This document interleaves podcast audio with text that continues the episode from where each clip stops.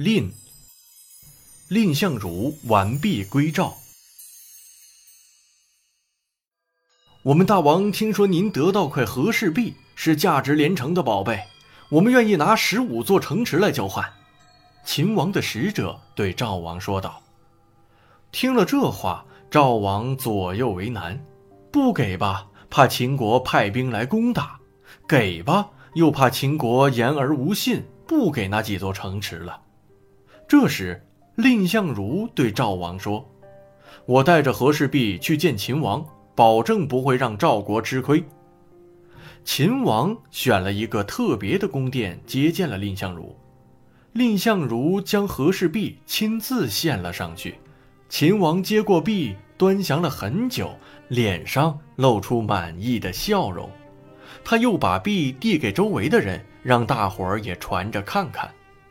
蔺相如等了老半天，不见秦王提换城的事。他知道秦国不是真心想用城来换币，可是币已落到别人手里，怎么才能拿回来呢？蔺相如急中生智，对秦王说：“这块币虽说挺名贵，可也有小毛病，不容易瞧出来。让我来指给大王您看。”秦王信以为真，便吩咐手下把和氏璧还给了蔺相如。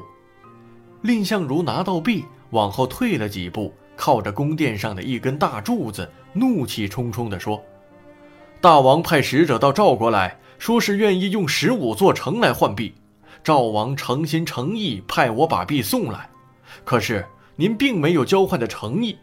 如今币在我手里，大王要是逼我的话，我宁愿把我的脑袋和这块璧在这柱子上一同撞碎。”秦王怕蔺相如真的把璧弄碎，就先安抚他，让他回宾馆休息，并说一定会把城给赵国的。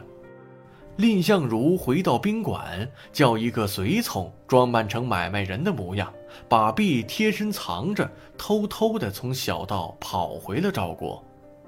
过了几天，秦王再次接见蔺相如，蔺相如说：“秦国的君主不讲信义。”我怕丢了币，对不起赵王，所以让人把币送回赵国去了，请大王治我的罪吧。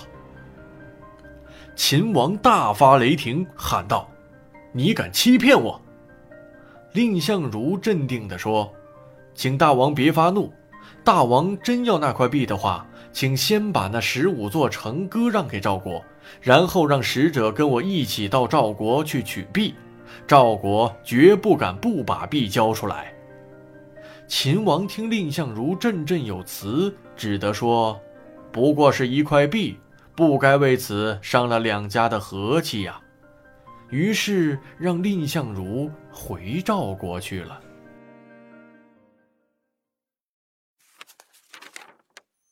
蔺姓起源。战国时期，韩康到赵国做官，后来封在了蔺邑（今山西临石西）。于是韩康的后人就以封地名为姓，改韩姓为蔺姓。博文馆，和氏璧的由来。